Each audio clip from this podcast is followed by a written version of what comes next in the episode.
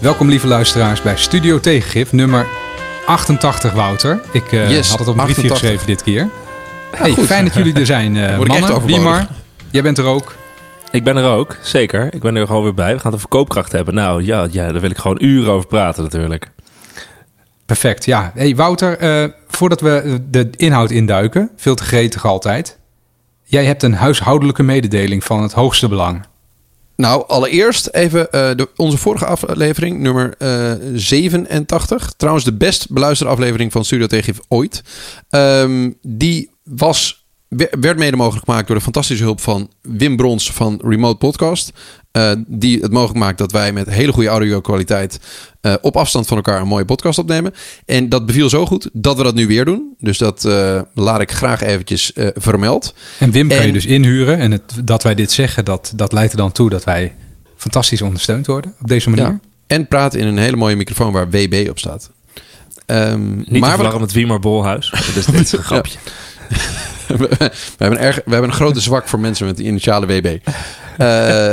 Dat, eh, nee, nee, wat ik ook wel wilde noemen is, en dat, daar was ik wel een beetje van eh, gecharmeerd. Ehm, ik heb ooit in Groningen een minor journalistiek gedaan. En mijn docent was toenmalig hoogleraar Mark Chavan. Ehm, en wat schetste mijn verbazing? Wij namen op 10 augustus onze vorige aflevering op.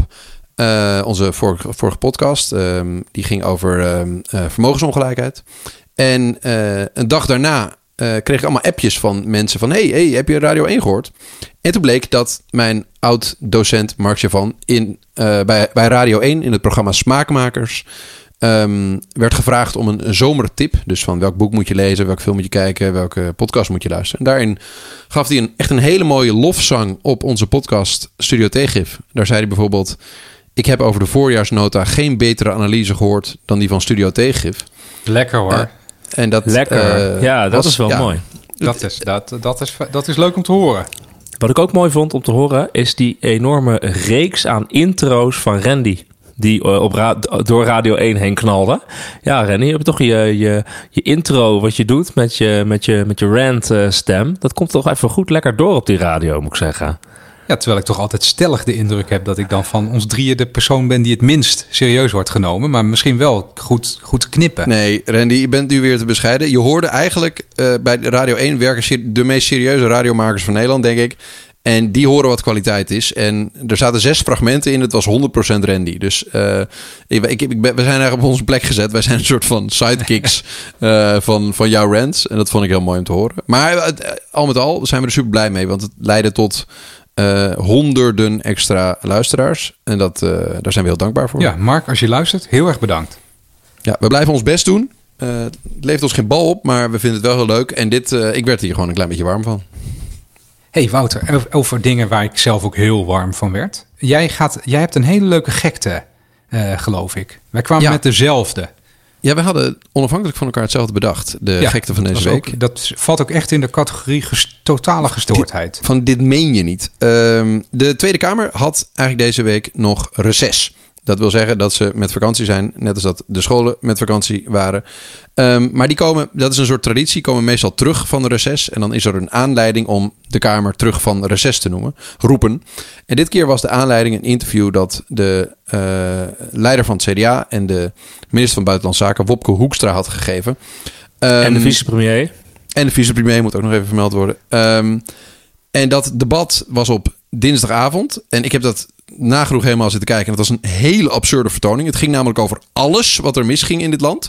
Het kon gewoon, op het ene moment ging er iemand over de vluchtelingencrisis praten. Daarna over de energiecrisis. Daarna over de toeslagenschandalen. Daarna over de staat van de overheid. Daarna over hoe de media een rol hebben in ons debat. Ehm, en dat allemaal naar elkaar was gekte. Maar wat ik het meest absurde vond, is dat daar een, een serieus debat werd gevoerd. waarbij een bewindspersoon, dus meneer Hoekstra, aangaf dat hij achter het stikstofdoel van het kabinet stond.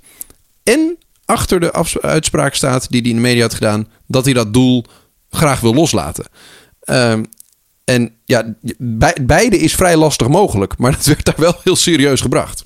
Ja, dat, dat, toen kreeg ik wel een kleine beroerte in mijn hoofd. Toen ik dat, eh, ik zag dat ook eh, live, geloof ik, verteld worden. En toen dacht ik, wat zeg je nou? Hij zei het ook, het, hij zei het ook niet eh, met een uur ertussen, hè? Hij zei Nee, het gewoon. bloedserieus. Hij zei het in één zin. Ja, misschien zit ook wel een beetje het gevolg van eh, wat, eh, hoe Rutte dat altijd heel slim doet. Hè? Dan, eh, dan is hij ergens op gepakt en dan zegt hij, oh, dat kan ik me niet herinneren. Nou, Dat kent iedereen nu. Een soort truc, een soort logische truc waarbij je, je kan niet liegen over dingen die je niet kan herinneren, immers. Hoekstra die gaat nog een stap verder. Die, gaat, die, die, gaat, die trekt het helemaal in het absurdistische. Die zegt, ik vind het wel en ik vind het niet. Hadden jullie trouwens ook gezien dat, eh, dat eh, want kijk, dat is natuurlijk wat er gebeurde. Dat Hoekstra eh, als, als lid eigenlijk van een ministersploeg, dat hij de eenheid van, van kabinetsbeleid eh, een beetje aan het schaden was. Maar het zou er mogen kunnen. Eh, op het beetje? randje staatsrechtelijk. Omdat hij de, ja, ik, ik, ik ben een beetje aan het downplayen expres. Eh, omdat hij de leider van het CDA is. Het is natuurlijk een bijzondere positie en zo. Ehm, maar je merkt natuurlijk meteen dat eh, Rutte zoiets had. Ja, hallo, dit moeten we even, deze man moeten we even door de pomp heen. Dus vandaar dat hij echt zo echt schutterend daar werd neergezet. En moest, di- dit soort rare uitspraken moest, moest doen. En dat heb je nog gezien, dat Rutte weigerde hem een hand te geven in de Tweede Kamer. Zo'n Ja, die hand bleef Niet gezien. Ja, Nee. nou, oké. Toen ging hij maar door Die zijn hand- haar, volgens mij. Ja, precies. Dus iedereen kreeg een, kreeg een handje. eh, maar toen Hoekstra langs Rutte liep, toen ineens ging de hand van Rutte per ongeluk door zijn haar. Net op het moment dat Hoekstra zijn hand uitstak. Eh, dus het was Oh, echt een echt enorme Ik dacht dat ik een disqualificatie. grapje maakte. Hey, het Ja. was een behoorlijke disqualificatie daar zo. Ehm, ja, dus dat is ook wel dat je dat eh, ziet gebeuren. Van ja, hij moet even terug in het hok. Even terug in het hok. Dat is wat Maar de, gekte is natuurlijk, je hebt heel veel mensen in dit land die wantrouwig staan tegenover het debat dat in de Tweede Kamer gevoerd wordt. En als je dan zegt, ehm, ik vind dat het mooi weer is. Nee, maar ik vind ook dat het regent. Vind ik allebei tegelijk. Of ik vind dat het, weet ik veel, die, die muur is blauw en hij is rood. Eh, dat, dat was, ei- dus dat ver- verhoogt niet het vertrouwen dat mensen hebben in eh, ja, de kwaliteit van het debat dat daar gevoerd werd. Ja, klopt. En op de achtergrond weet je natuurlijk inderdaad dat nou, het CDA heeft gewoon lastig natuurlijk met de stikstof en de boerenachterban. Dus je gaat dan net voordat het reces voorbij is even zo'n interview geven. Ik vond wel mooi dat, dit zie je natuurlijk vaker bij eh, coalitiepartners in, in, eh, in nood, zeg maar, in, in, in zetelminnen. Eh, ik vond het vooral mooi dat je meteen In zetelminnen. Een D66... Mooi, eh, ja, dankjewel. Poëzie. Dat, de, eh, zag je meteen dat D66-leden elkaar gingen oproepen... houd de rug recht en zo. Dan denk je, oeh, het gaat wel broeien daar eh, de komende, komende maanden. hey, genoeg over deze gekte. Want dit, dit verleidt ons altijd om ook een beetje te lullen over de poppetjes en zo. We zijn natuurlijk wel weer van de inhoud, is de bedoeling. Koopkracht gaan we het over hebben. We hebben al een hele lekkere aflevering gemaakt over inflatie. Goed beluisterd ook. Ehm, en dit heeft er natuurlijk wel heel erg mee te maken. Ehm, maar eh, wij dachten, we gaan het er gewoon eigenlijk nog een keer over hebben. Eh, want er gebeurt zoveel op dit vlak. Een gierende energieprijs. Voor mensen de gasprijs 20 keer zo hoog. als wat die de afgelopen jaren eh, normaal is geweest. Het CPB heeft, kwam met wat cijfers naar buiten. Wie maar, kan jij ons een beetje meenemen? En laten we even rustig opstijgen voor de luisteraar. Kan jij ons even meenemen in dit onderwerp?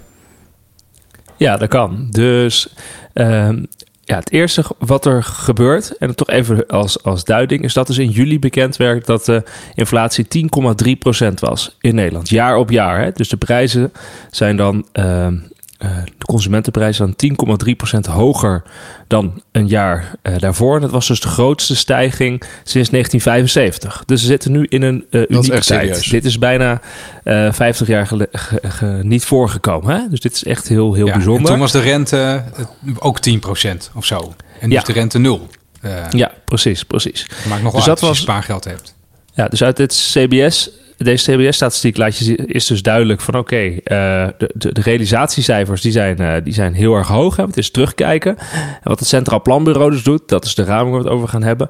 Dat was dan de concept eh, macro-economische verkenning die ze dan uitbrengen. Dus dat is een van de grotere ramingen van het Centraal Planbureau die altijd terugkomt.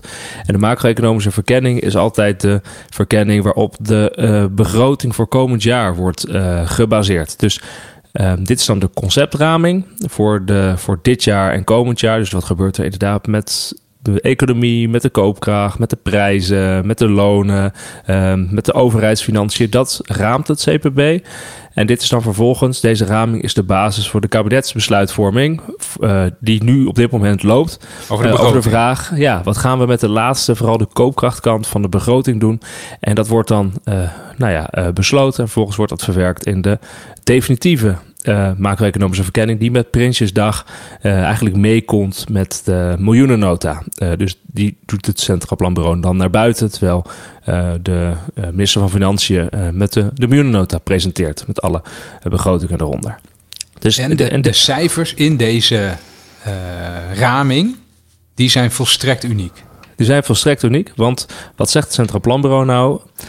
dat de koopkracht, ze noemen de mediane statische koopkracht. Dus wordt een hele berekening gemaakt van, van huishoudens, uh, gezinssituaties. En dus met de veronderstelling, als jij dus in dezelfde koopkrachtsituatie zit, dezelfde gezinssituatie, huishoudensituatie als vorig jaar. Er verandert niks met scheiden, of je krijgt geen nieuwe baan, of je gaat niet eens samenwonen. Alles blijft hetzelfde. Dat is dus statische koopkracht. En je kijkt dan naar de mediaan, dus de, van, eh, de middelste van al die uh, koopkrachtberekeningen. Dan zegt het CPB, nou, er komt een koopkrachtdaling uit in dit jaar, hè, dus als lopende jaar, van min 6,8 procent. Nou, en een koopkrachtdaling van min 6,8 procent is gewoon historisch. Dit hebben we jaren en jaren niet gezien. En hoe komt dat dan? Dat komt, uh, ik denk dat het makkelijkst is om zo te verklaren. Dat komt omdat de inflatie uh, dus gemiddeld dit jaar op 9,9% uitkomt. Uh, dus dat is uh, Gierend heel hoog. erg hoog. Gierend hoog. Nou, daar staat dan een loongroei tegenover. Dat kan je je voorstellen. Dus als je, meer, als je geld minder waard wordt, maar je krijgt wel een loongroei erbij. Meer geld. Dan meer geld. Dan is jouw koopkracht gaat dus, nou ja, eigenlijk inflatie min loon. Nou, de loonstijging zit op 2,4%, 2,9%. maak er een simpele rekensom van. Die zit inderdaad rondom de 6, 7% koopkrachtverlies. En mediaan staat is dus 6,8%. Ik ga even, e-, even, even proberen voor normale mensen. Want dat, ik denk dat het mijn rol gaat worden. Um, van, uh, dus eh, moet ik het zo begrijpen dat de gemiddelde Nederlander dingen op mijn geld op de bank is 10%, dus 9,9% minder waard geworden. Dus ik kan 10% minder kopen met mijn 1000 euro. Ja, en je salaris um, ook, hè? Dat is nog belangrijker natuurlijk. Mijn salaris is ook uh, ja. 10% minder geworden. Of nee, met het salaris dat ik in de toekomst ga krijgen, kan ik 10% minder dingen doen. Ja. Um, echter, dat salaris is maar, wat is het? 2,9% gestegen in diezelfde periode dat mijn geld 10% minder waard is geworden. Ja, okay. ja precies. Uh, Dan zie ik een gat. Daar zie je een gat. En vervolgens zijn er ook andere gat. correcties over wat doen de, de huren. En we doen andere, hè, we doen de zorgkosten en dergelijke. Er zitten ook allemaal die koopkrachtplaatjes. Maar inderdaad, er zit een enorm gat. En het komt dus uit op uh, min 6,8 procent voor 2022. Dus dat is wel heel belangrijk. Dus is voor dit jaar, 2022. En de begroting wordt ook gemaakt voor komend jaar, 2023. Dus dat is wat we eigenlijk nu zien. Er is een enorm koopkrachtverlies dit jaar. Maar uh, ja, de vraag is nog, wat kan de regering eigenlijk dit jaar nog doen? Uh, het antwoord is uh, denk ik vrij weinig. Uh, dus de discussie is vooral: moet de regering komend jaar hiervoor enige manier compenseren? Ja, maar we hadden ook... bedacht dat we de, de, eerst even bedenken van, van hoe erg is het nou met die koopkracht? Um, ja, ja, daar wou je dat wat over zeggen, Randy? Nou, ik zag, een, ik zag iemand op tv. ik kijk heel veel tv, zoals jullie weten. Uh, ik zag iemand op tv van de Algemene Werkgeversvereniging Nederland. En dat was, die zette zichzelf totaal voor lul in mijn ogen. Uh, want uh, het ging natuurlijk over, ja, we moeten de lonen niet omhoog. En ik geloof ook dat het CPB, die zegt dat ook, hè, van hé, hey, er is wel ruimte ja. om de loon omhoog te doen. Want de winsten zijn op recordhoogte. Nou weet ik niet wat dat het hoogste ooit is. Volgens mij in absolute termen is het het hoogste ooit. In procenten misschien niet, dat weet ik niet. De winsten zijn in ieder geval ontzettend hoog. Zo hoog dat zelfs het CPB zegt: hey, er is ruimte om de loon te verhogen. Nou, toen werd meteen natuurlijk in de Mali-toren in Den Haag, geloof ik, werd, uh, werd dan iemand van de Algemene Werkgeversvereniging Nederland uh, uh, geïnterviewd. Wakker, ja. Nee, ja die werd wakker, dacht, oh, dit, dit, mogen ze niet roepen. Jannes van der Velde. En, die, en dan verwacht je in zo'n, nou ja, toch best wel een soort crisissituatie, hè? Dus de, de koopkracht daalt zo sterk. Dat, gaat echt, dat kan tot maatschappelijke onlusten leiden. Hè, dat snappen ze in Frankrijk wel. Uh, we moeten zomaar even een uitspraak ja, van Macron erbij halen. Dat, in heel Europa snappen ze dat, behalve in Nederland. Dus die Jannes van der Velde, vast een heel aardige vent... die draait daar gewoon het meest standaard uh, lobby-riedeltje af van... ja, nee, ja, niet alle bedrijven maken winst. Nee, ja, tuurlijk, hè. Dat is altijd zo. Niet alle bedrijven maken heel veel winst. En hij zegt, ja, en de lonen stijgen al eh, met een recordhoogte. En toen, dacht, toen viel ik uh, niet letterlijk, viel ik van de bank. Want ik dacht, kom op man. Hè, dus dan heb je een jaar waarin de reële loongroei iets van uh, min 7% is. En dan kom jij vanuit de Malitoren aan met... ja, nee, de loongroei is al op een recordniveau. En toen dacht ik wel, ik noem het even... niet om, dat, niet om die man nou helemaal af te gieren. Dat is gewoon een bijeffect daarvan. Maar om duidelijk te maken... baan. Er is in Nederland nog, nog, geen, nog geen besef van urgentie... over hoe serieus deze situatie is... Uh, en je kan misschien denken, al oh, min 7% hè, dat, is, uh, dat, dat, dat, dat, hè, dat, dat kan ik wel ergens uitpersen als je naar jezelf kijkt. Uh, maar dat geldt natuurlijk voor heel veel mensen niet. En omdat het heel sterk die energieprijzen zijn, uh, die, die wat ik net al zei, die gasprijs ligt 20 keer zo hoog hè, op de dagmarkt nu. Dus dat kan straks weer iets, iets minder zijn of zo. Maar je gaat gewoon tegen een, tegen een ongelofelijke kostenpost aankijken voor heel veel mensen die, die, die dat gewoon niet kunnen betalen. Uh, ja, dat zou alle hens aan dek moeten zijn. Dat zie ik totaal nog niet. En dat is, dat is dan goed om te zeggen, want inderdaad, die min 6,8% dat is dus zeg maar één cijfer. Maar het uh, hangt heel erg af voor wat voor huishouden je bent hoe groot je koopkrachtdaling is. Dus dat zegt dat Centraal Planbureau zegt het er ook bij. Hij ja. zegt van ja, er is enorme inflatie, ongelijkheid. Dus er is heel veel spreiding rondom die 6,8% die min 6,8% Want als jij uh, een laag inkomen bent, kan het zomaar zijn dat het jouw aandeel energieconsumptie heel hoog is in jouw totale uh, uitgaven per maand. Um, en dan word je dus veel harder geraakt. Dus dan kan je nog op een um, uh, veel slechter uitkomen. Richting de min 10, misschien zo richting de, ja, richting de min 10 uh, koopkracht. Dus dat kan echt nog veel forser zijn. En erbij kan het ook nog zijn dat het, ja, dit, zijn, ja, dit is gemiddeld over een jaar, zeg maar. Hè? Maar de tijdstip, eh, wanneer geraakt wordt, kan ook heel erg verschillen. Afhankelijk of jouw contract uh, variabel is, of een jaar of twee jaar. Dus wanneer dit jou raakt, uh, kan ook heel erg verschillen. Um, en dat vond ik wel heel bijzonder aan deze raming. Dat voor de eerste keer het Centraal Planbureau ook armoedecijfers en de ontwikkeling van armoedecijfers uh, in een raming opneemt. Dus ze hebben voor de eerste keer gezegd: oké, we gaan nog kijken wat, wat de ontwikkeling van de armoede is. Dat zijn gewoon de chockerende cijfers. Ze zien dat het percentage. Uh, uh, ik weet even niet of dat mensen of huishoudens is. Ik denk huishoudens. Ah, beneden de armoedegrens. uh, beneden de armoedegrens. Dus daar kan je dus je basisbehoefte, daar kan je niet in voorzien. Dat was 5,7% En dat stijgt dus naar 8,1% Dus dat is echt, echt fors. Uh, en kinderen in armoede, um, dat, dat, daar zie je ongeveer hetzelfde. Dat gaat van 7,2% naar 9,8%. Dat zijn dus twee cijfers. Als je rekening houdt met dat bepaalde groepen dus extra worden geraakt... omdat ze gewoon een hoge energieconsumptie hebben... waar ze ook vrij weinig aan konden doen. Stel je voor, je woont in een, uh, bij de woningcorporatie in een, een uh, wat, wat tochtige flat. Ja, daar kan, kan, je echt weinig aan doen. Daar hadden we het bij die inflatieaflevering de vorige keer ook over. Um, dus het is heel belangrijk om te weten dat er heel veel spreiding zit... En nou, uh, jij zegt er is geen urgentie. Er is natuurlijk wel wat urgentiegevoel. Dus de overheid heeft nou, bijvoorbeeld, ja. gezegd, heeft bijvoorbeeld gezegd... we gaan 1300 euro energietoeslag geven aan de laagste inkomens. Dus je ziet wel in deze cijfers van dit jaar... dat de uitkeringsgerechtigden en de laagste inkomensgroepen... dat die, um, als je dus uh, die energietoeslag hebben gekregen, dat je dan een minder sterke koopkrachtdaling hebt dan de andere groepen. Ja, uh, vind jij dat, jij ben je daar dan echt van onder de indruk? Ik ben er, nou ja, ik vind wel dat de overheid het probeert om die groepen te bereiken. Het is alleen gewoon het probleem, daar hebben we eerder over gehad. De overheid loopt vast of de overheid kan niet meer uitvoeren. Het is gewoon heel pijnlijk dat uh, de overheid, uh, of het nou de gemeente of de provincies of, of, het Rijk is, dat je niet in staat bent om deze groepen uh, echt te targeten en ze gewoon het geld ja. te geven. Dat er nog zoveel blijft, blijft hangen ik zie, die, ik zie die urgentie toch nog niet. Want uh, misschien is dat ook een kwestie van een gevoel een beetje. Hè? Want mm -hmm. in Frankrijk, ik noemde dat net even, dus ik zal het nu dan even introduceren. In Frankrijk uh, hield president Macron volgens mij een soort uh, tv-toespraak. Dan zie ik voor ja. me zo'n gouden bureau in het Spiegelpaleis ja. en Frans vlag erachter. En die zei, de tijden van overvloed en zorgeloosheid zijn voorbij. Hè? Dus die waarschuwt gewoon van, we gaan de armoede proeven in Frankrijk. Nou is dat ook een, een roeriger land natuurlijk.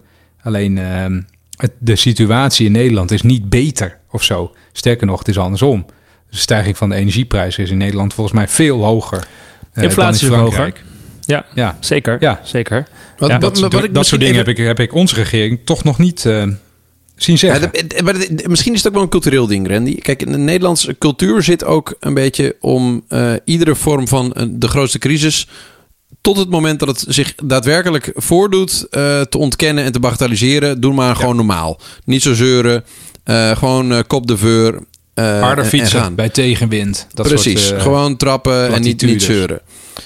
als je, en en wat, ik denk dat dat ook een sentiment is dat in de politiek doorcijpelt van um, degene die het hardst roept dat het volledig uit de hand aan het lopen is, die wordt niet meer serieus genomen. Nee, um, want wij hebben vertrouwen in mensen die de kalmte bewaren en het overzicht hebben.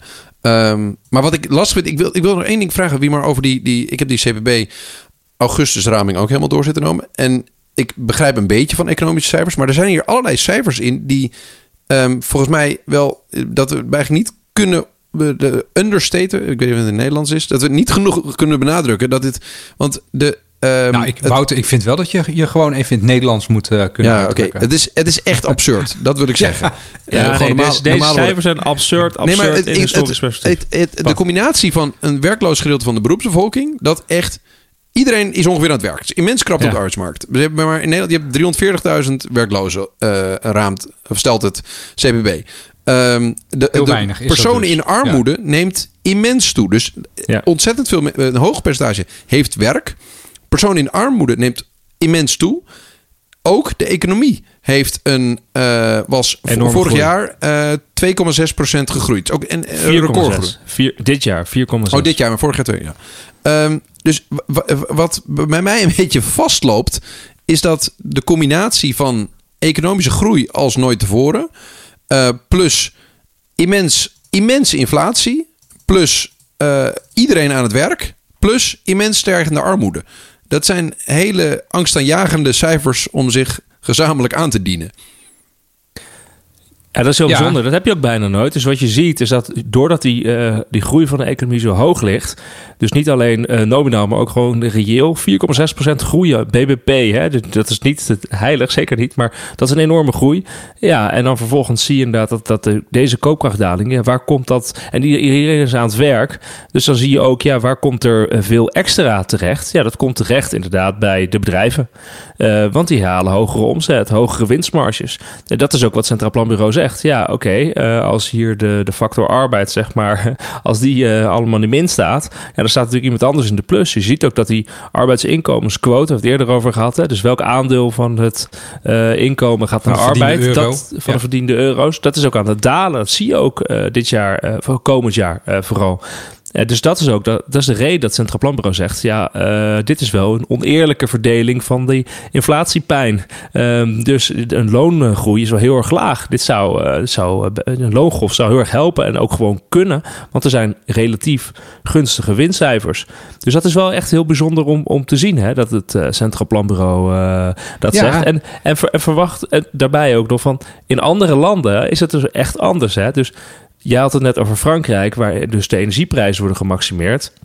Um, in Italië bijvoorbeeld wordt nu gewoon een, een extra uh, winst, een extra belastingtarief. Dus volgens mij 25% belasting heffen over alle extra inkomsten van die energiemaatschappijen. Uh, Want zo van ja, jullie hebben nu heel veel extra inkomsten, gewoon omdat die prijzen stijgen door een oorlog in Oekraïne en Rusland. Ga maar afromen en dan kunnen we dat gebruiken uh, voor compenseren. Dat doen ze in het neoliberale Groot-Brittannië ook hoor. Dus hè, dingen die wij in Nederland nog steeds. En, en, daarom zeg ik ook, nou ja, ik zie gewoon een gebrek aan urgentie.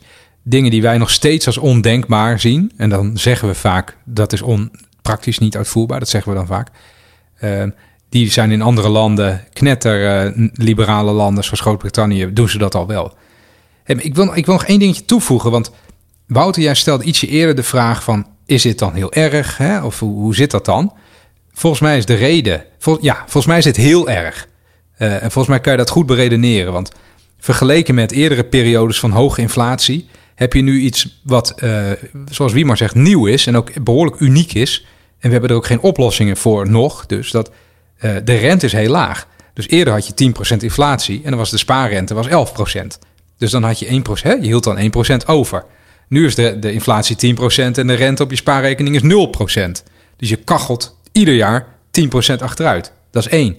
De tweede is dat die loongroei uh, uh, vroeger uh, vaak meeging met inflatie. En dan, zei, dan was het probleem weer dat je een soort loonprijsspiraal kreeg.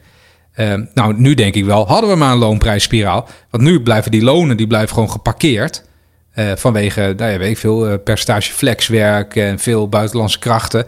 De lage organisatiegraad qua vakbonden. Die lonen, die, hoe dan ook, die lonen die stijgen niet mee.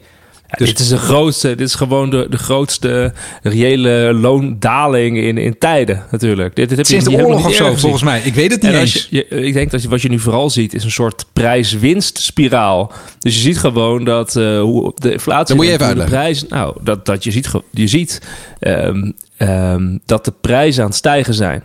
En waar komt dat terecht? Dat komt eh, natuurlijk terecht in hogere omzetten voor bedrijven. En ook in, in, uiteindelijk in winstmarges. Kijk, het is echt niet Ja, zo, in, met alle respect, het is echt niet zo... dat alle prijzen die we zien stijgen in de supermarkt... of op terrassen of waar dan ook... dat die prijsstijgingen dat die allemaal echt 100% nodig zijn... dat de energie en, en eh, prijzen voor die bedrijven aan het stijgen zijn. Dat is het gewoon niet. Er wordt door bedrijven nu natuurlijk ook gebruik gemaakt... om extra omzet te halen en meer winst eh, te maken. Dat, dat, dat is ook hier gewoon Ja, en eh, vergeet aan de niet, hand. Kijk, die bedrijven zitten net als die, hè, die, die meneer van eh, met die belachelijke opmerking van de werkgeversvereniging. Die doen natuurlijk allemaal heel zielig nu. Hè? Van ja, maar onze kosten stijgen ook. Maar je moet niet vergeten dat hun allerbelangrijkste kostenpost, eh, Arbeid. lonen, dat, die, die Stijgen dus reële prijs daarvan, die daalt gewoon 7% per jaar op dit moment. Dat is uniek. Dat is nog nooit gebeurd. Dus zeg je eigenlijk dus de, ten opzichte van al jouw andere kostenposten als gemiddeld bedrijf, zijn de lonen relatief aan het dalen qua kosten. Keihard aan het dalen. Eh, ja. Dus uw redenatie houdt niet echt stand, meneer. Nee, En er is totaal nog, niet. een, er is nog iets, iets, een ander heel, ehm, iets heel bijzonders. Dat natuurlijk je wel ziet dat dit jaar, terwijl er zo'n hoge inflatie is, dat de eh, consumptie, de consumptie van huishoudens in Nederland, die stijgt gewoon met 5,7% dit jaar. Dus we hebben een recordinflatie. Normaal gesproken zou je zeggen, ja, dan gaan mensen niet meer consumeren. Die stoppen met geld uitgeven. Nee, nee, dit is juist, dit is juist logisch. want als het andersom is, dan, hè, als het deflatie is, dan, dan wordt altijd gezegd: ja, maar dan gaan huishoudens wachten, want dan is hun geld volgend jaar meer waard. Nu is het natuurlijk andersom. d- d- Oké, nee, je hebt gelijk. Maar je, hebt helemaal gelijk. Maar je verwacht niet dat er zo'n enorme consumptiestijging is. Ja, het is wel heel veel. en hè? ja. die is extreem veel. Ja, en die- een perfect door de- storm? dit komt dus door dat er onder andere, doordat er natuurlijk zoveel spaargeld over is gebleven uit die coronatijd. corona, ja. Van die coronatijd. Maar dit is dus bijzonder. Dat je kan je afvragen of de mensen die die hoge spaarbuffers hebben, eh, die zien natuurlijk hun koopkracht dalen. Maar die hebben dus spaarbuffers nog over en denken wij kunnen het compenseren en we gooien dat spaargeld uit de coronatijd er tegenaan consumeren. Maar er zijn natuurlijk ook groepen die die spaarbuffers niet hebben. Die zitten natuurlijk helemaal aan de, aan de, aan de onderkant van dit, eh, van het Ja, die, die inkomensgebouw. vallen gewoon die- over het randje. die vallen gewoon Ja. over het randje. Dus dit is ook, het voelt ook heel, eh, he- er is een enorme eh, scheefheid of, of scheiding in de samenleving die hiermee heel duidelijk wordt. Dat er gewoon een, een groep is in Nederland die dit, dit wel pijn heeft, maar die denkt, nog heel veel spaargeld, dit kunnen we leiden. En er is een andere groep, ja, die heeft niet het spaargeld en die, die valt eh, over het randje. Nou, misschien mag, ik het heel even eh, een beetje persoonlijk maken. Want, want ik denk dat men, ja, dat mag bij economen nooit zo, zeker niet bij macro-economen. Maar als, ik merk vooral als in mijn omgeving mensen al beginnen te zeiken over dat dingen duur worden. Dan is er echt iets mis. Want nee, dat is bij jullie ook zo. Wij kennen gemiddeld gezien hoogopgeleide mensen die een gemiddeld of bovengemiddeld inkomen hebben. En, en daar wordt het nu gevoeld. Eh, en dat, dat is een immense indicatie voor wat er aan de andere kant van dat spectrum daadwerkelijk gevoeld wordt. En dat, dat vind ik angstaanjagend.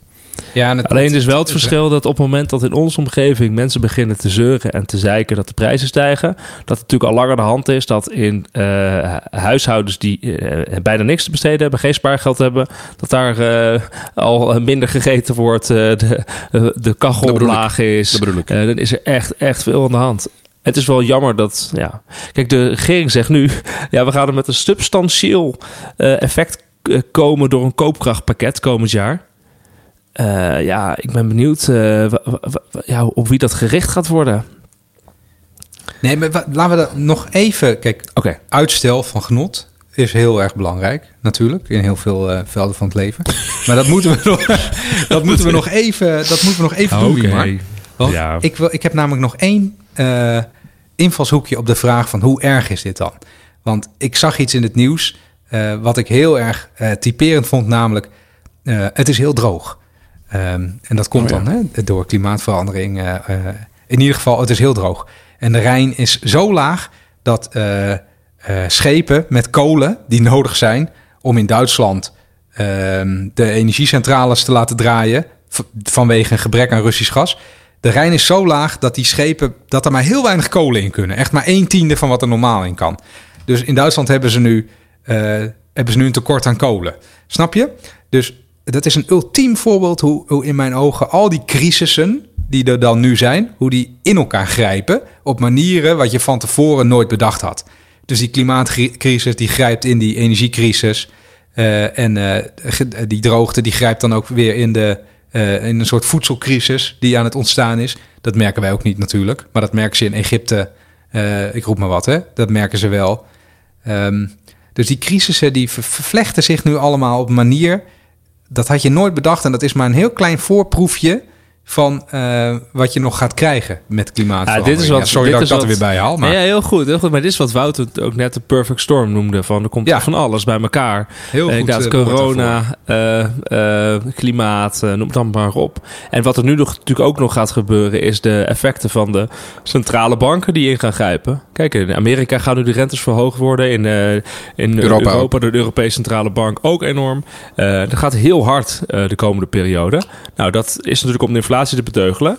Eh, dat begrijpen we allemaal. Het nadeel daarvan is natuurlijk dat er gewoon eh, minder geïnvesteerd zou worden, minder geconsumeerd gaan worden. En natuurlijk een eh negatief effect op de economie. En dus ook werkloosheid zal ontstaan. Dus er, er zal faillissementen zullen er ontstaan. Dus daar gaan ook mensen door geraakt worden. Ehm, terwijl de inflatie echt nog wel een tijdje hoog blijft. Ja. Ik zag nog iets, eh, nog even over die Rijn, hè? Ja, sorry, dat fascineert dus. ja, ja, dat merk ik. Dat fascineert. Nou ja, lekker fascine- dit. Wat ik dus heel erg leuk vind. Ik kreeg het ongeluk op Twitter een beetje aan de stok met iemand die schijnt, dat had ik niet door. Die werkte bij het Centraal Planbureau. Want ik had iets negatiefs gezegd over eh, het eh, voorspellen van de toekomst in ramingen. Dus ik zei zoiets van. Dat, dat de echt dingen die echt belangrijk zijn, zoals een oorlog in de Oekraïne of droogte, dat komt toch niet in die modellen naar voren. Dus eh, dan kun je net zo goed het lijntje gewoon doortrekken. Ik zat altijd een beetje, ik zat ook een beetje te plagen hoor. En die man die ging helemaal, die werd echt hartstikke boos op mij, eh, volgens mij. Dat zag ik tussen de regels door. Maar in de Rijn, en wat dus wel heel voorspellend is, in de Rijn is het water nu zo ver gezakt dat er in Duitsland zogenaamde hongerstenen boven water eh, Oh, ja. zijn gekomen. Hebben jullie dat gelezen? Het is echt Ja, dat heb ik gelezen. een fascinerend fenomeen. Wat? Eh, en Wat is dat? hongerstenen. Nou, dat, is- de- de- het waterpeil is zo laag dat er nu bepaalde stenen die daar dan op de bodem liggen, die komen boven water. En op die stenen staat, staan dan teksten gebeiteld als: Als je mij ziet, ga dan huilen. Want eh, dan komt de hongersnood. Oftewel, dus dat soort voorouderlijke kennis van, nou, als het, zo, als het waterpeil zo laag is, dan mislukken de oosten. Eh, en dan heb je gewoon, het jaar daarna heb je gewoon honger met z'n allen. Dat soort voorouderlijke kennis, dat ehm, zit ook niet in de, in de modellen. En dan hou ik ook op over die modellen. Het is gewoon een hobby van mij om die mensen altijd een beetje op de kast eh, te jagen. Maar dit zegt natuurlijk heel veel. Dus die voedselprijsinflatie, waarvan het CPB zegt, ja, dat hè, ik, ik ben het, ik, het, ik acht het CPB heel hoog hoor, maar ik bedoel, hier staat dan, hè, dat verbreedt zich wat. Nou, ik, ik zou erop rekenen dat het zich heel behoorlijk gaat verbreden. Want ehm, ik weet niet of je dat in het nieuws hebt gezien, terwijl Europa dan bezig was met dat de Finse premier toch een mooie vrouw is en een beetje leuk kan dansen. Heb je in China heb je een soort horror hittegolf. Eh, waar echt bijna een miljard mensen door getroffen worden. Het is een gigantisch gebied. Zo groot als Europa. Er wonen veel 40 meer mensen dan plus. Europa. Daar is Permanent. het al 70 dagen plus. Ja, inmiddels 75 Ja, of ja, zo. ja. Dat Op een rij iets van 40 graden. Dus dat land en die oosten, die zijn natuurlijk totaal verdord. En die Chinezen, die ook inmiddels wel een beetje geld hebben... die gaan allemaal eten opkopen over de hele wereld natuurlijk... om hun eigen tekorten goed te maken. En dat soort dingen, dat gaat gigantisch, een gigantisch effect hebben op de voedselprijs. Dat kan niet anders. En dat raakt Nederland misschien al relatief weer weinig. Eh, maar dat, dat gaat in, ook in Europa voor ongelooflijke politieke onrust eh, zorgen, denk ik. Ja, hongerstenen, sorry, lang verhaal.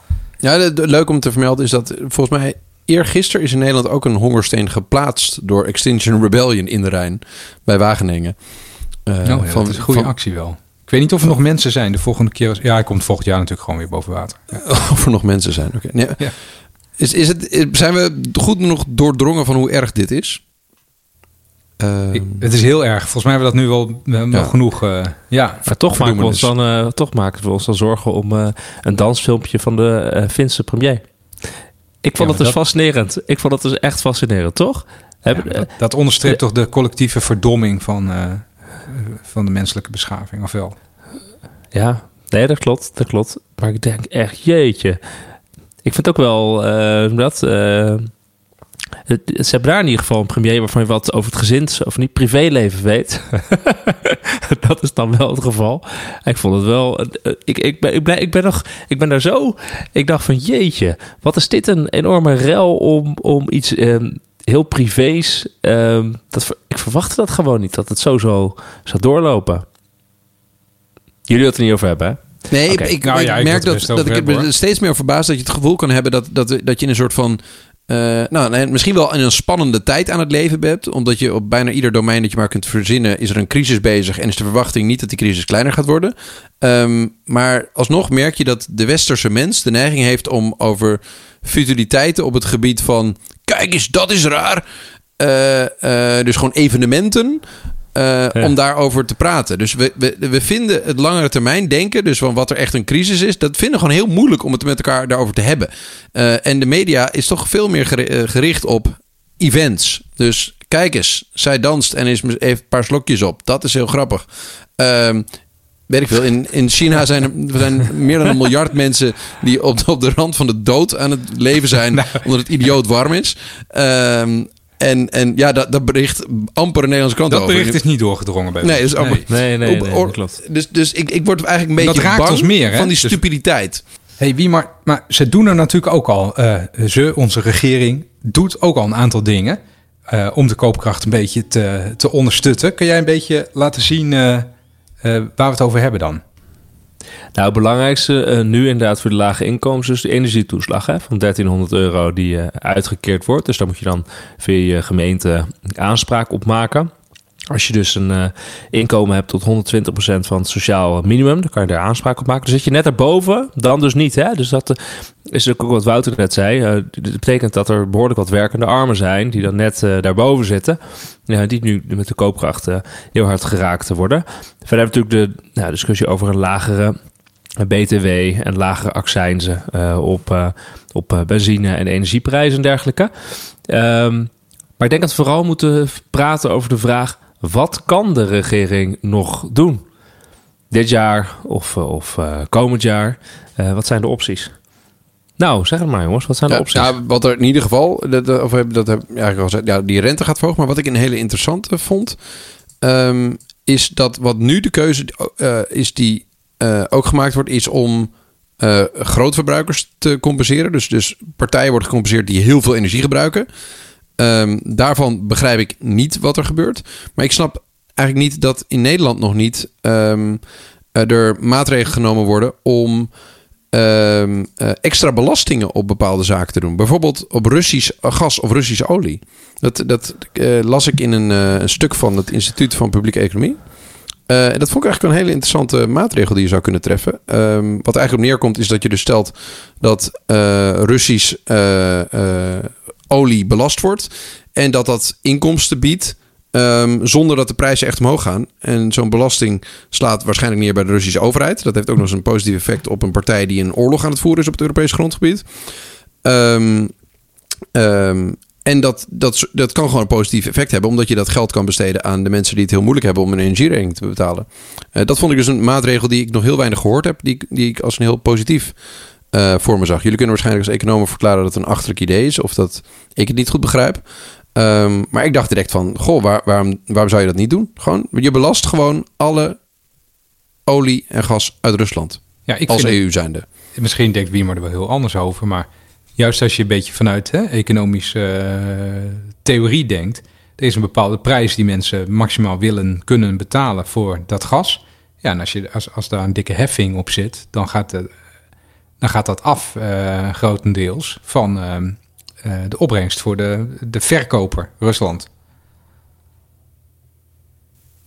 Wie maar zo die-. Nee, ja, nee. ja. Ik, Die ik maar die is natuurlijk wat verder. serieuzer dan wij. Dus ik denk moet dat je even verder gaat met dit verhaal. over Nee, nadenken. Nee, ik, sowieso moet ik er dieper over nadenken. Maar ik, ik, ik zou ook kunnen bedenken dat op het moment dat jij besluit om, eh, een- om eh, belasting te gaan heffen over eh, Russisch gas, dat dan eh, het gevolg is dat gewoon de, de prijzen van het Russisch gas omhoog gaan. dus dat het afgewenteld wordt. Hè? die gaan dus dan relatief omhoog. En dat is prima. Want dan betekent dus dat relatief het gas uit Noorwegen... ehm, of je windenergie eh betaalbaarder wordt. Ja, dat is waar. Maar dan moet je dus wel kunnen overschakelen naar dat soort andere bronnen. Hè? Dus even de vraag Ja. wat, je, wat je mogelijkheden zijn. En ik weet niet wat dit doet vervolgens voor de, voor de koopkrachtdiscussie waar we het nu over hebben. Want volgens mij doet het daar niet zo heel veel voor. Ehm, Ja, dan moet je, Nou, daar moet je die middelen voor dan terug inzetten. gaan ploegen. Aan Ja. ah, dan moet je de opbrengst terug gaan ploegen. Ja. Ja, ik denk dan aan een soort van inkomensafhankelijke teruggave van je energiebelasting bijvoorbeeld. Ehm, Ja, dat zou natuurlijk kunnen. Zou natuurlijk kunnen. En een andere is natuurlijk... ehm, eh, kijk, je, je kan ook eh, zeggen van... we gaan die laagste inkomens die het zwaarste hebben... die gaan we proberen tegemoet te komen. Dus er zal in dat koopkrachtpakket... eh, zal, als je bijvoorbeeld de uitkeringsgerechtigden... die zitten met een duidelijke min...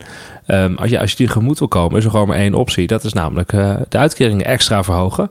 Ja, een manier om dat te doen is eh, te zeggen... we verhogen het minimumloon extra. Heb je ook meteen die, eh, die de onderkant van, van, de, van de werkende mensen... dus van de werkende armen, zeg maar, te pakken. En dat is gekoppeld, daar hebben we het eerder over gehad. Dus dan, gaan, gaat het allemaal omhoog. Het is natuurlijk wel heel duur... Maar ja, dan, ga, dan help je wel de, de groepen mee die, die, die het nodig hebben. Ehm, anderzijds is dat wel heel structureel hè, als je dat doet. Dus je kan dat niet meer omlaag doen. Dus ik kan me ook voorstellen dat ja, als we met elkaar Kan denken... dat wel weer omlaag? Waarom zou je dat niet meer omlaag kunnen doen? kan wel, hè? Nou, Dat is, het, is, het, is- ja, het kan wel, Ja, krijg je maar ik denk dat oproer? niet... krijg je wel oproer als je weer de uitkeringen en, en het minimumloon gaat verlagen. Of, eh, eh, maar eh, de- wat denk ik beter en gerichter is, is bijvoorbeeld om te zeggen... we gaan de zorgtoeslag verhogen. Zorgtoeslag komt natuurlijk terecht bij huishoudens met een eh, gemiddeld lager inkomen, zeg maar. Dus ja, je kan die eh, extra verhogen. Dan gebruik je niet meer om de zorgkosten te compenseren. Dat is meteen waar. De kosten van de, van de zorgverzekering. Maar eh, dan zeg je, ja, we doen een extra top bovenop, omdat we ook voor de hoge energieprijzen willen, willen compenseren. Dat zou Ja, maar dat- best wel kunnen. Wat, wat jij noemt, dat, hè, van, dan, gaat het, dan gaat het niet om zorgkosten natuurlijk. Dus dat klopt dan eigenlijk niet. Dat is een, eh, dat is een manier van denken die heel dominant is geweest hè, in, eh, in politiek Den Haag. Of in bestuurlijk Den Haag, kan ik beter zeggen. Eh, dat, dat, er zoiets, dat, dat het allemaal wel een beetje moet kloppen. Dus de zorgtoeslag hoort wel over de zorgkosten te gaan, et cetera. De huurtoeslag hoort natuurlijk wel over de huurkosten te gaan. Dan moet je niet die instrumenten Ja. misbruiken, ik even aanhalingstekens eromheen, om mensen een beetje geld toe te schuiven. Ik denk dat de, dat de, de, de problemen nu worden zo het is nu groot. toch zo groot, je moet iets Ja. anders doen. Het is net alsof je in een coronacrisis zit. Dan moet je allemaal steunpakketten maken waar je allemaal dacht, dat gaan we never nooit doen. Dit, dit is, heeft volgens mij dezelfde proporties. Dus ja, je, nou dezelfde proporties, maar in ieder geval, dit is een grote crisis. Je moet dus iets ehm, eh, bu- bu- buiten de gebaande paden doen. Nou, de zorgtoeslag hiervoor gebruiken. Dat is ook niet zo heel bijzonder hoor. Het is vaker dat, eh, dat bij koopkrachtdiscussies, dat er natuurlijk met toeslagen wordt eh, heen en weer geschroefd en getweakt om te zorgen dat het bij de juiste koopkrachtplaatjes er ietsje beter uitziet. Ja, Dus dat, ja. dat, dat is niet, het zou niet de eerste keer zijn dat de zorgtoeslag eh, gebruikt wordt als algemeen koopkracht. eh, ja. Toch denk dus- ik dat eerste wat jij noemt van het minimumloon moet dan gewoon omhoog.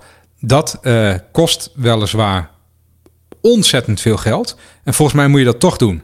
Eh, en weet je waarom? Het minimumloon is in mijn ogen, en dat is een principieel punt, het is bedoeld als een loon waarvan mensen kunnen rondkomen. Eh, Ja. En ik zie de laatste tijd heel veel dingen in het nieuws als energiearmoede of eh, menstruatiearmoede. Dus vrouwen die geen geld hebben om, of eh, mensen die menstrueren, schapje, om, ehm, die geen geld hebben om mee, menstruatieproducten te kopen. Ehm, maar dat is allemaal gewoon armoede. Hè, dat is niet, Nee, je klopt. bent niet Ik ben te arm om het ene te komen. Je bent, je bent te arm om in het algemeen de dingen te kunnen kopen die je nodig hebt. Ja, en dit sluit natuurlijk in die zin wel aan bij de kritiek die er dus is van... maar bedrijven worden wel rijker in dit, in dit wat er nu aan de, ga- hang is, aan de gang is. Dus je zou dan eh, een logisch uh, conclusie zou zijn: oké, dan moeten we geld weghalen bij bedrijven die hogere winsten maken. Uh, en dat gaan we toch herverdelen naar de, de mensen die een koopkrachtverlies hebben. Dat kan je doen door het minimumloon te verhogen, kan je doen door andere eisen te, te stellen. Het is nu in ieder geval natuurlijk een beetje treurig, die terugkerende oproep van dit kabinet dat de lonen omhoog moeten. Ja, dat hebben wij al een keer belachelijk smeken gemaakt. naar de werkgevers, smeken, smeken, smeken. Denk ik, ga raar? dat doen.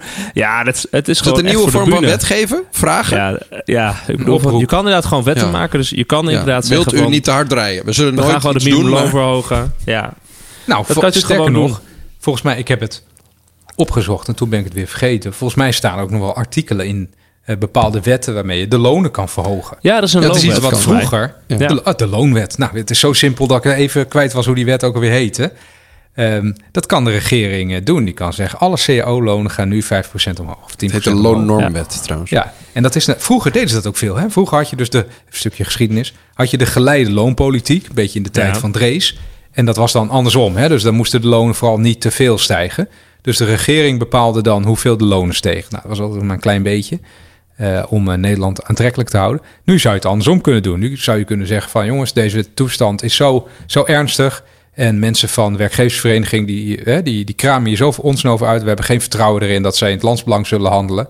Dus we trekken nu deze wet uit de kast en we geven iedereen een loonsverhoging van 10%. Want eh, dat is minder erg dan. eh, hè, dat is ook niet goed voor de economie misschien, maar het is minder erg dan eh, het niet doen.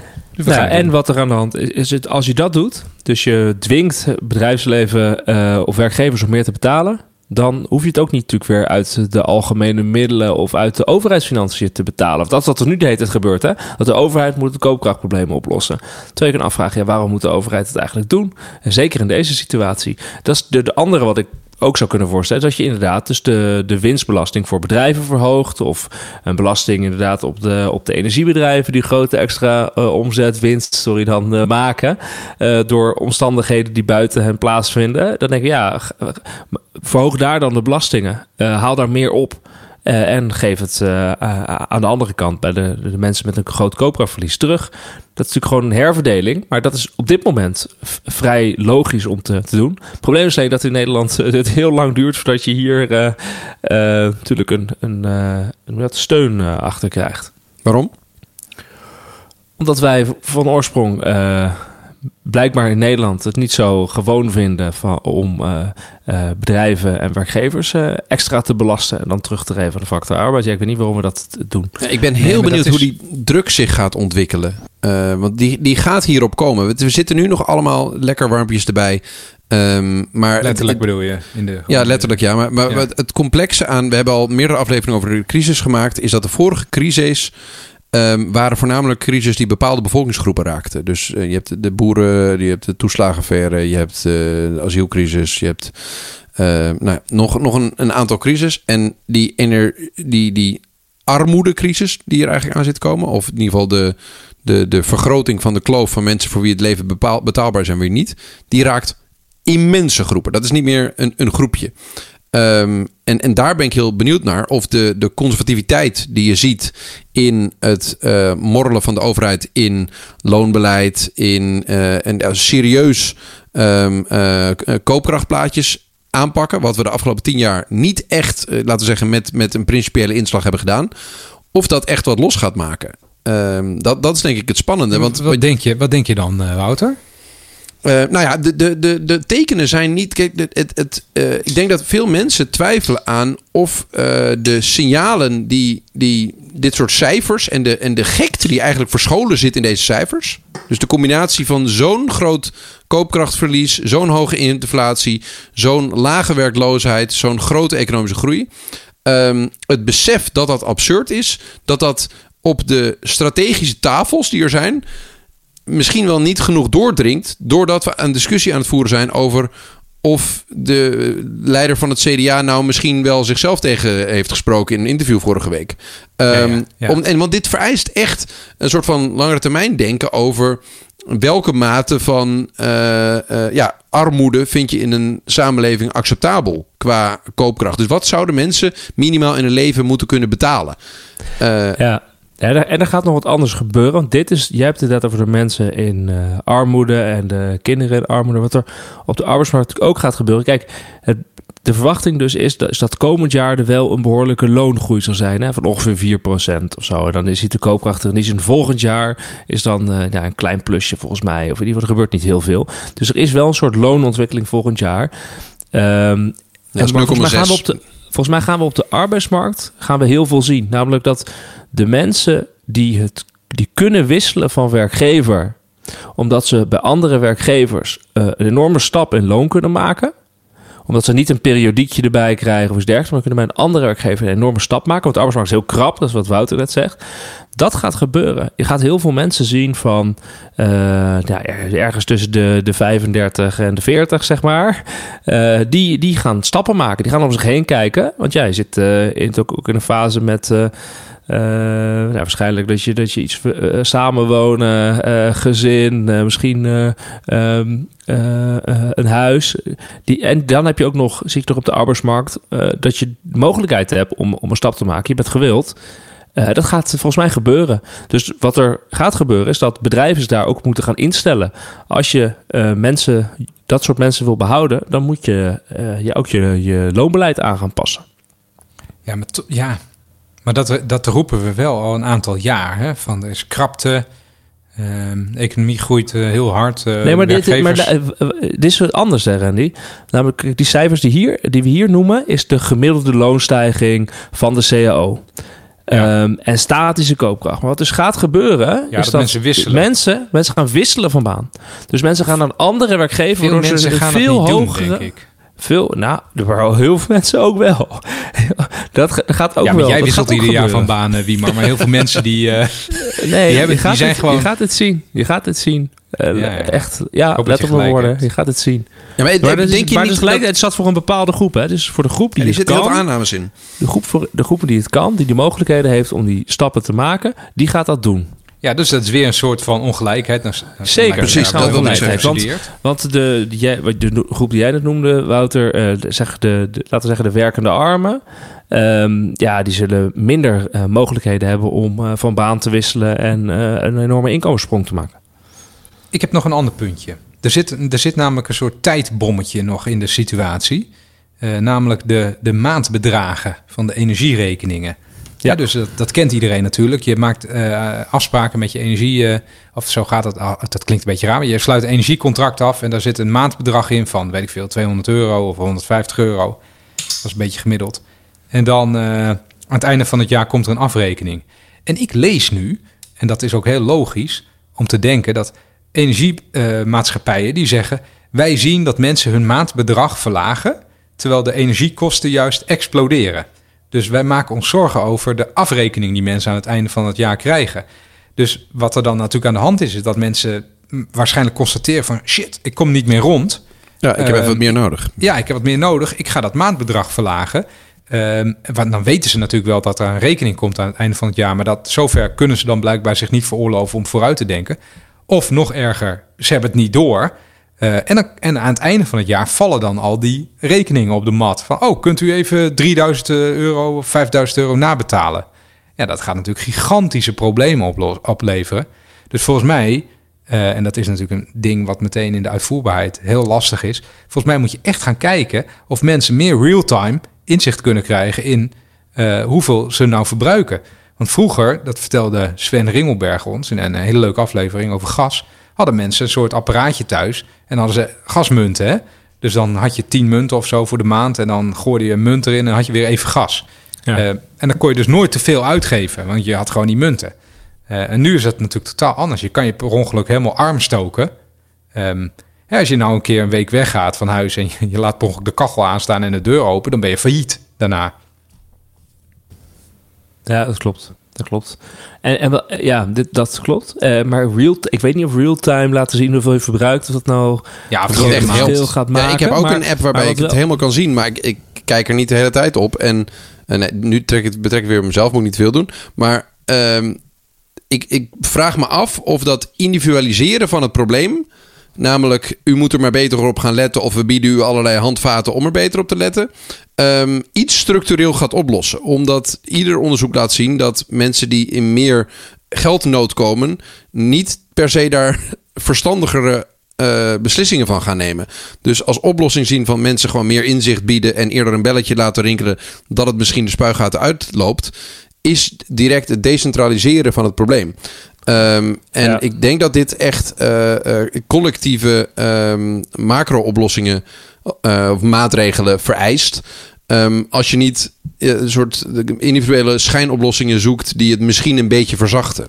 En wat er dus gaat gebeuren, ook collectief, is dat er bijvoorbeeld, kan je nu al wel bedenken, dat vanuit de regering waarschijnlijk eh, eh, wetgeving of instructies gaat komen over kwijtscheldingsregelingen voor eh, mensen met hoge energiekosten die dan die eindafrekening niet kunnen betalen. Dus gespreid langer betalen of meer toch moeten afschrijven door de energiemaatschappijen. Je, kan, je weet nu al dat energiemaatschappijen er ook al buffers voor aan het opbouwen zijn, want die voelen dat natuurlijk ook wel aankomen. Ja, moet ook wel van dus de accountant waarschijnlijk. Moet ook zeker wel van een accountant. Maar je, ja, je kan, ik neem aan dat, dat de regering hier ook met wetgeving op gaat komen om, eh, om deze groepen te ondersteunen. En daar gaat natuurlijk weer kritiek op komen van mensen die zeggen: ja, ho eens even. Als mensen weten dat het aan het eind van het jaar toch kwijtgescholden gaat worden, dan zet iedereen zijn maandbedrag eventjes zo laag mogelijk.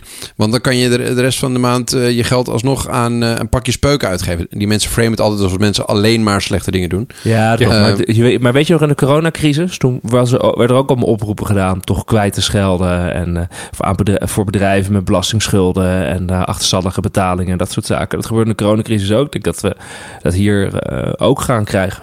Ja, toen had je ook Dat die de, minister van. Socia- dat de minister van Sociale Zaken van Gennep dat hij ergens gaat eh, zeggen van nou, eh, je moet toch een beetje rustig aandoen alsjeblieft. Wees heel coulant, energiemaatschappijen. Neem extra tijd. Een oproep. Ja. Een oproep gaat er komen, sowieso. Oproepocratie. Ja. Hey, wat, wat ook nog, eh, waar veel mensen een beetje over vielen, was dat de minister van Financiën, Sigrid Kaag, die had eh, eerder al gezegd van Nederland wordt gewoon collectief een stukje armer. Zoiets eh, zei ze. Oeh, ja, ja. Ja, en Dat dat is wel in het klein, of Macron in het klein. Ja, maar het interessante is, dat klopt dus gewoon niet. Hè? Nee. Want de economische groei, de economie moet ik zeggen, dus hè, alles bij elkaar, groeit 5% dit jaar. En lijkt volgend jaar ook te gaan groeien en het jaar daarna, eh, geloof ik. Eh, of of ongeveer rond nul. Volgend jaar. eh, Oh, dat klopt, ja. Ik heb het Ja. even weggelegd net. Ehm, dus dat is dat eigenlijk... ehm, nou moeten we niet, niet te hard oordelen over mevrouw Kaag. Eh, want die krijgt al zoveel onterechte eh, gemene kritiek. Eh, maar dat klopt gewoon niet, hè? Dus dat geeft mij ook wel het gevoel dat dat... eh, eh, dat geeft mij het gevoel dat er een gebrek aan urgentie eh, is daar op het ministerie van Financiën. Want als je, als je zegt, want dat, heeft dan, dat wordt nooit zomaar gezegd, hè? dat wordt dan eerst in een notitie opgeschreven en dan wordt dat heel spontaan, wordt het opeens ergens Daar hebben we wel een paar honderd ogen naar gekeken hoor. Ja, dat is onze boodschap. Jongens, gewoon rustig blijven. We worden gewoon allemaal armer. Broekriem aan, tanden op elkaar.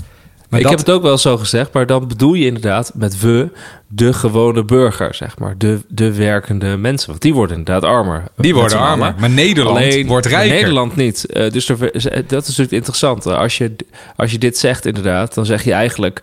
eh, iedereen in Nederland, eh, ja, er moet de broekriem aanhouden. Eh, eh, eh, en, maar eigenlijk het bedrijfsleven niet. Want daar, of, hè, daar komt zeg je, van nou ja, of in ieder geval de aandeelhouders van dat bedrijfsleven. Ja, precies. Maar, maar zeg je dan niet eigenlijk ook, ehm, lieve burger, dat is nou eenmaal hoe het is.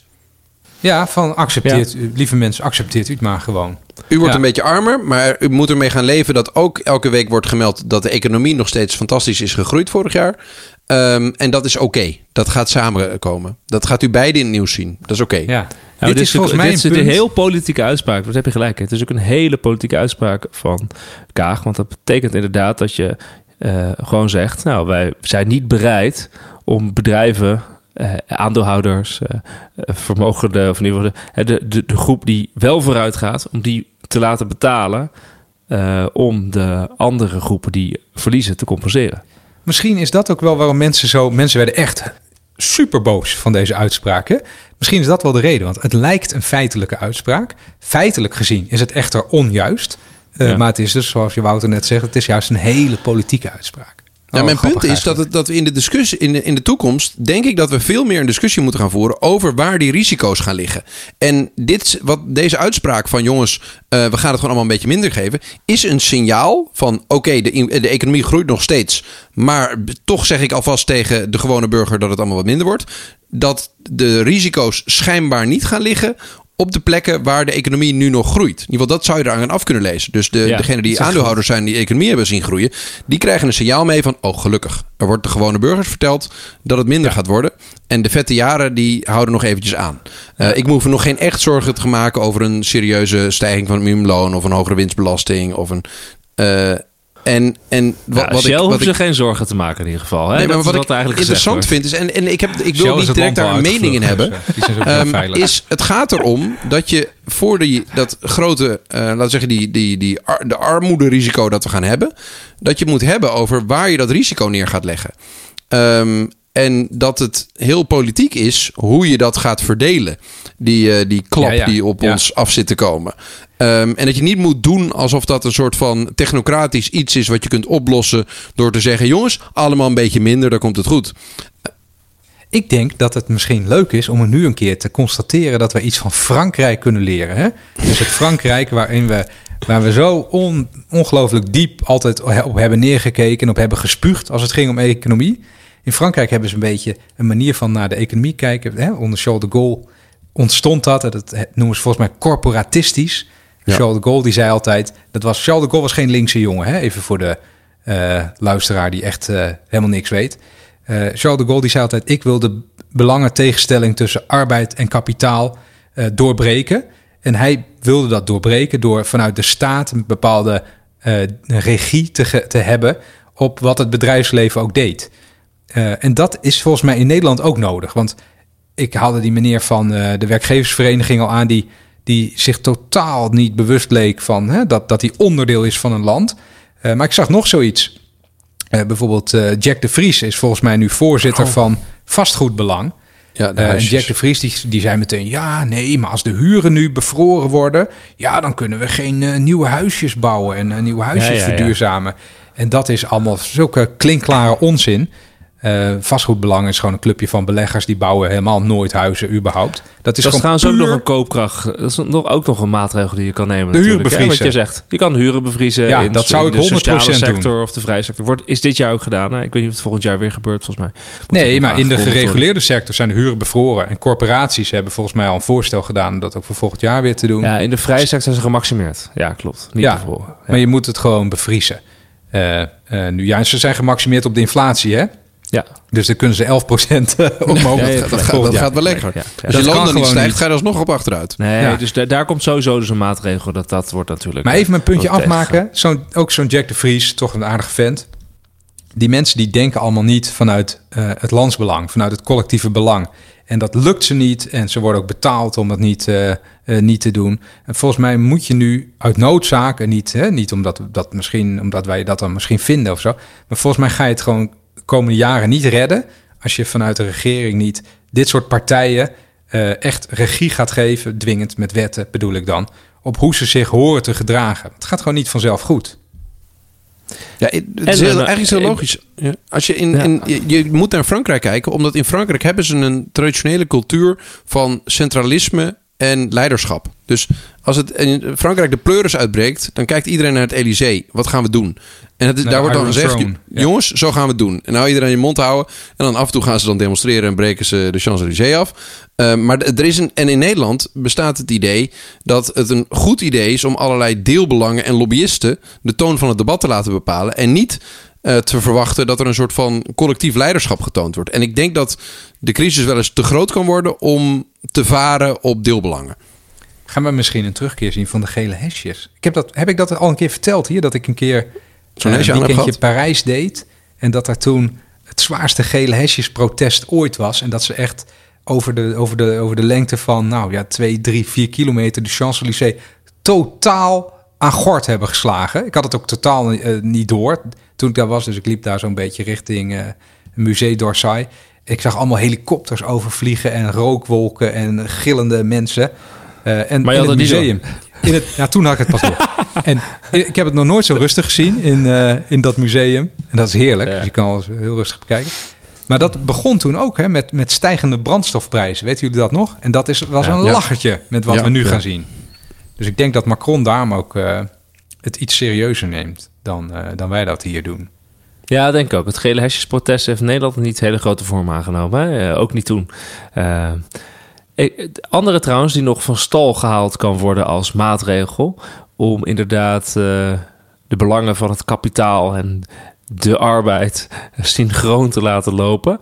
is natuurlijk de, eh, wat, de, de, de, het weer, de, de winstverdeling. Erfbelasting? Nee, Oh, nee, sorry. het nou? De, ik ben de gewoon kwijt. De winstdeling. Ja. De winstdeling. Het werd op de alle winstdeling. klassieke... Dat is een klassieker, hè? Die, die stond trouwens ook natuurlijk in het eh, IBO... wat we vorige keer eh, Ja. met elkaar besproken. Hè? Het IBO vermogensverdeling. Maar dat is natuurlijk, kan natuurlijk ook nog. Hè? Gewoon dat we zeggen... hallo, als het bedrijfsleven zo goed gaat hier... en een relatief hoge winst heeft... en de arbeidsinkomensquote als een jekko naar beneden keldert...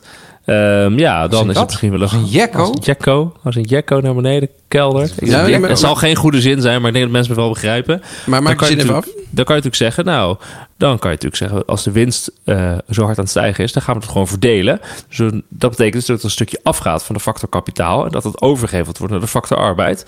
Ja, dan eh, verdeel je dat natuurlijk weer. Moet, wat. dan moet ik dus als bedrijf mijn winst bij mijn werknemers dat is dus wettelijk. Punt. Dus daarom is het een, ja, het is wettelijk eh, een eh, winstdeling. Ja. Ja, ik, ik, ik vind het zo spannend. Omdat ik weet, die, bij al dit soort ma- maatregelen... voel je die, die econoomtjes op je schouder die gaan zeggen... werkt te marktverstorend, eh, kun je niet maken... ehm, eh, maakt het bedrijfsleven kapot... innovatiekracht van Nederland gaat ten onder... eh, investeringskracht van Nederland houdt op...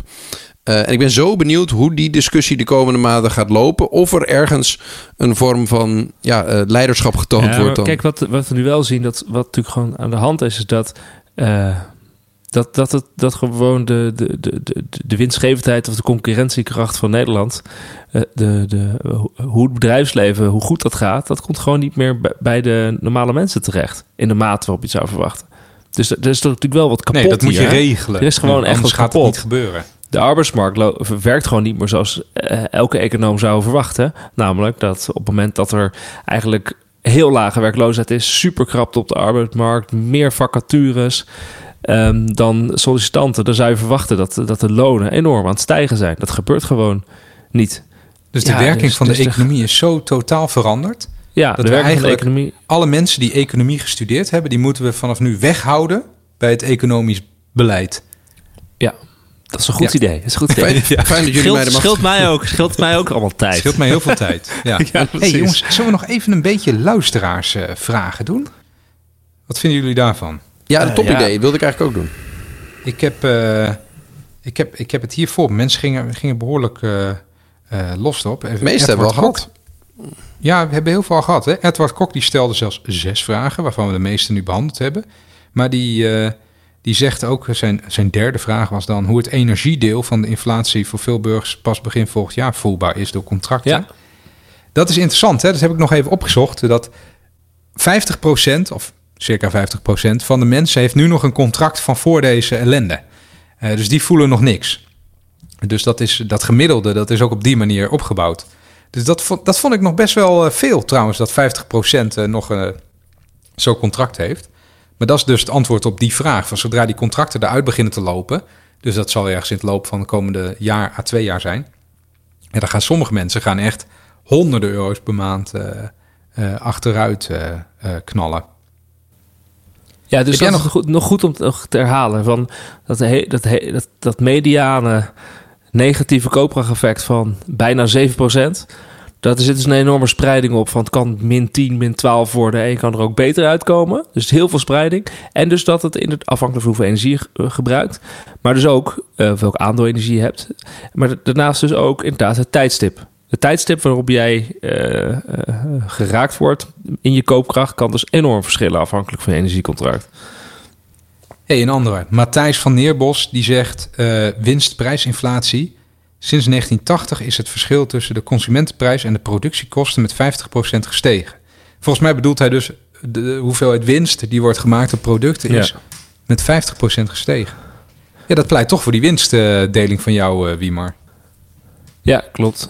dat klopt, dat klopt. Ja.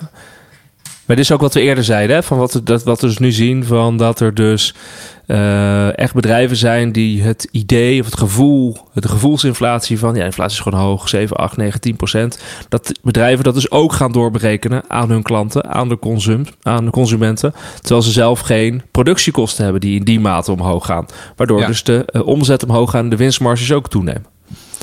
Ik, heb nog, ik zag nog een leuke van eh, Frank van der Wolde. Die zegt, is hoger belasten plus nivelleren niet effectiever? Ehm, dan hebben we het natuurlijk wel een beetje over hebben we gehad. uitgebreid over gehad. Maar Ja. het, ga- het- ik heb er nog één ding op toe te voegen. Dat eh, wat nu een probleem is, daarom zei ik ook net van, volgens mij moet je het minimumloon eh, domweg omhoog doen, omdat mensen daarvan horen te kunnen leven. Dat als je dus eh, dit op probeert te lossen met hoger belasten en dan dat, weer uit, dat geld dan weer uitdelen met toeslagen of weet ik veel wat.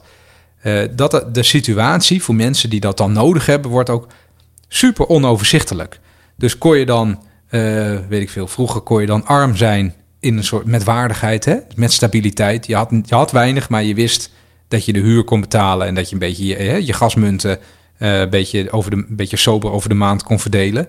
Eh, nu is die, eh, die grip die mensen dan op hun eigen leven hebben, die is weg. Dus volgens mij, dan is een beetje abstract. Ik hoop dat je, dat je, dat je me kan volgen, Wouter. Easy. Dat, dat eh, volgens mij moet je dus zorgen als regering dat mensen kunnen leven zonder heel veel stress over of dat wel goed komt. En desnoods sober, maar dat je wel weet, ik kan mijn huur betalen en ik eh, zit niet, als het straks heel hard gaat vriezen, zit ik niet met, 10, met min 10 eh, en een deken op de bank.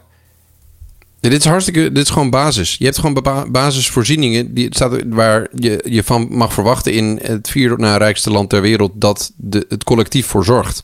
Namelijk dat je ehm, eh, dat, er, dat, er, dat er wegen liggen, dat er stroom is, dat er veiligheid is, dat er onderwijs is, eh, noem maar op. En, en wat mij betreft is het volgens de gemiddelde Nederlander waarschijnlijk zo dat ehm, energie hebben daar een onderdeel van uitmaakt. Van die nutsvoorzieningen ehm, die jij bij een, een acceptabel deelname aan de maatschappij eh, zou moeten kunnen hebben voor in ieder geval acceptabele eh, kosten. En, en niet dat je helemaal krom moet liggen om überhaupt eh, een, huis warm, een warm huis te hebben. Dat, dat is denk ik volgens iedereen logisch. Ja. Hey. Ik zou er even, nog even, toch even nog heel even op die vraag. Het is dus niet meteen heel logisch om te zeggen... we gaan gewoon de hoogste inkomens heel veel extra belasten... en dat geven aan de laagste inkomens. Want elk inkomen heeft dus gewoon heel veel last van deze hogere inflatie. Je, de, wat wij dus nu zeggen, het is logisch om hogere belastingen te heffen... op de partijen die eh, dus baat hebben bij deze hogere inflatie of hogere prijzen. Dus dat zou meer eh, richting eh, bedrijven gaan. Niet richting hoog Nee, als je- grootverdieners in Ja, de ja. inkomstenbelasting. Nee, exact. Hey, eh, er zijn ook nog twee vragen die een beetje samenhangen van eh eh Jao Pedras en Haaien Hazenberg. Jao die vraagt of, of we even in kunnen gaan op de rol van de Europese Centrale Bank en welke invloed Nederland daar dan op kan hebben. Nou, dat is heel simpel. De invloed die Nederland daarop heeft, die is nieuw, denk ik. Ehm, en de, maar de rol van nou, de E- niet nihil, beperkt. Beperkt. Dus Klaas Knot zit gewoon daar in de, in de, noem dat? In de, in de, in de club De die Governing. Council. De, de Governing Council, ja. Ja, ik, zeg, ik, ik mag dat graag een beetje chargeren, maar we hebben daar niet zo heel veel te vertellen eh, op het moment, geloof ik.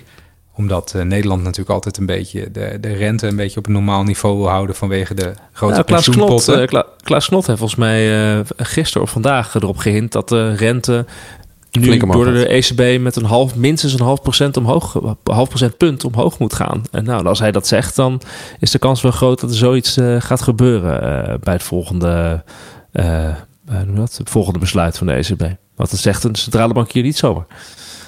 Dat, maar dat vind ik nog niet heel schokkend hoor, want eh, bij een infla- inflatie van 10% verwacht je normaliter eerder een rente van 10%. Eh, daar zit je dan eh, allemaal natuurlijk nog lang niet. Eh, en de ruimte van de ECB om dat soort dingen te doen is... eh 10% gaan ze natuurlijk niet doen, hè, dat is belachelijk. Maar de ruimte van de ECB om dat te doen is ook heel klein... omdat, omdat natuurlijk Zuid-Europa eh, nog steeds een onhoudbare schuldenlast heeft. Ja, maar de ECB heeft toch gewoon de wettelijke taak om te, de, zijn best te doen om te zorgen dat de inflatie rond de 2% uitkomt? Ja, Dat is, toch- dat is toch kijk, waarom dat ding bestaat? dat feitelijke mandaat, dat hebben ze natuurlijk al heel lang geleden losgelaten door eh, eh, Zuid-Europa in de benen te houden. En ja, je moet ook, je moet ook wel, hè? Eh, maar de ECB zit behoorlijk in de hoek geschilderd, denk ik. Ze kunnen de rente niet laag houden en ze kunnen hem ook niet verhogen. Als je kijkt naar de gevolgen. Dus zij gaan heel veel kritiek krijgen. Ik zou er, als ik mevrouw, hoe heet ze nou? Ben ik haar naam even kwijt. Wie Lagarde. Lagarde. Lagarde. Iemand die, volgens mij, die we heel hoog kunnen achten. Als ik haar was, dan zou ik daar behoorlijk over in de stress zitten. Hoe, gaat dit, hoe moet dit verder? Maar ik denk niet dat het verstandig zou zijn als de ECB nu als een als een jekko. Maar jij snapt die, jij kent die juist niet, hè? Jij kent dat even googelen? Nee, ja, google dat even. Is dat het, het zou wel onverstandig zijn als de... Is dat Haagse straattaal, Ik denk het, denk het. Het zou wel onverstandig zijn als de ECB nu uh, als, een, met, als een, met een enorme snelheid die rente maar gaat verhogen, verhogen, verhogen. Totdat je echt op nu de 2% inflatie staat. Wat heeft natuurlijk hele negatieve economische effecten op de... Kijk, in, dat is echt wel een verschil. Hè? Bij, in Amerika zie je gewoon echt dat daar, een dat daar de lonen ook hard aan het stijgen zijn. Uh, uh, dat er echt heel veel geld in de economie is. Dat, dat, er echt vraaginflatie is. En dan is het heel logisch dat de centrale bank volgens de rentes uh, forser gaat verhogen. Dat zie je ook. Uh, dat, dat de Fed dat aan het doen is. Want die hebben gewoon echt, echt gewoon vraaggedreven inflatie. Doordat de overheid er heel veel geld in de economie heeft gegooid tijdens corona. En je ziet er dus ook echt een loonprijsspiraal ontstaan. In het eurogebied is dat echt niet het geval. In het eurogebied blijkt elke analyse wordt de inflatie vooral veroorzaakt door hoge energieprijzen. Um, en dus nu ook voedselprijzen, uh, die weer door de oorlog komen. Dus echt veel minder door een oververhitting van de economie door vraaginflatie gaat, om aanbodinflatie. En daar kan de ECB gewoon niet zoveel aan doen. De, de ECB kan niet de energieprijzen omlaag krijgen, kan niet de, de voedselprijzen omlaag krijgen door nu gewoon de rente op 10% te zetten. Dat heeft vooral heel veel negatieve effecten en doet heel weinig om de inflatie te beteugelen. Ja, sorry, ik heb helemaal niet kunnen luisteren, want ik heb even gegoogeld. Nee, wat, klopt. waar, maar het was wel echt een heel goed punt wat ik nee, zei. Ik vond, ik vond een heel, goed punt. Ja, Gelukkig ik heb heel, heel, heel goed verhaal. Het is een heel goed verhaal. Dus als, als de ECB dat zou doen, met die snelheid de rentes verhogen, dan komt gewoon de Europese economie tot stilstand. En dan zijn we nog veel verder van huis. Uh, dan crasht het natuurlijk als een jacko. Ja, zeker. Nee, de, dit is inderdaad uh, Haagse straattaal, Wiemar. Oh. Uh, en de, dat betekent heel erg. Zo klinkt het ook, hè? Erg. Als een, als een erg. Als een erg.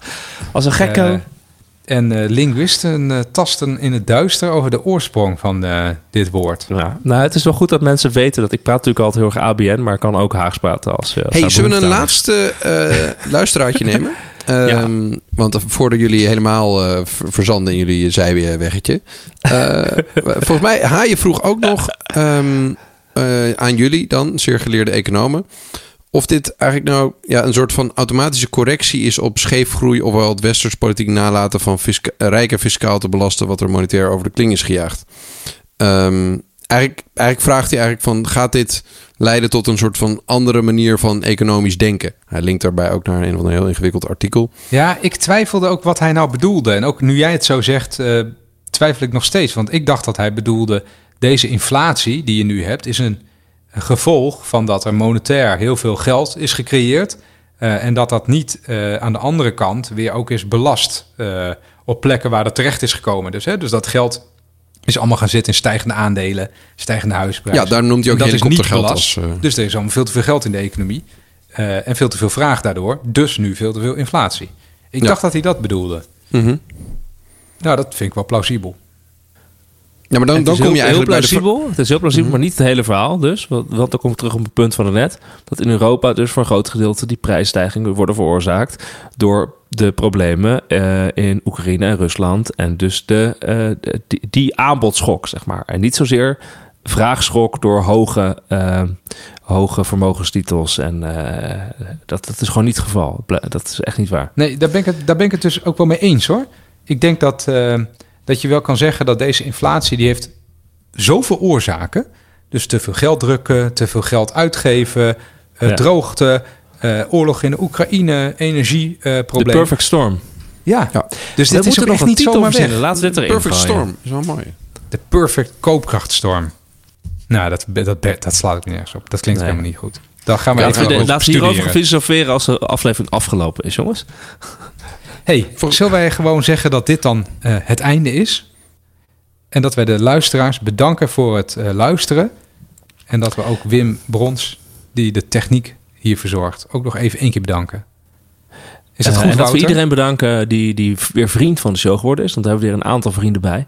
Eh, dus dat is, eh, dat is heel fijn. En dat zou normaal gesproken dus nu gebruikt worden... bijvoorbeeld om eh, de treinkaartjes van Randy Martens... uit het verre Groningen naar Den Haag eh, Oh ja, dat zou voor het eerst zijn hoor. Voor de Zou luisteraars. voor het eerst zijn, voor het eerst Ja. zijn. De- maar maar ja, Randy kon door al die treinstakingen... of eigenlijk niet de treinen staken niet... maar de, de, de, de mensen die, Ik denk dat de mensen dat wel snappen, Wiemar. Ja. die, op de treinen zou mooi zijn als die ook nog eens gaan Maar staan. die zijn wel voor een goede zaak bezig, namelijk uh, die willen een hoger loon. Ja, Ja, Dat is wel begrijpelijk heel- in dat deze vind ik heel tijd. terecht. Ik ben ons onderwerp bijt ons in de staat. Hey, Eh, nee, luisteraars. was fantastisch. Dank. Dank. Dank. Bah.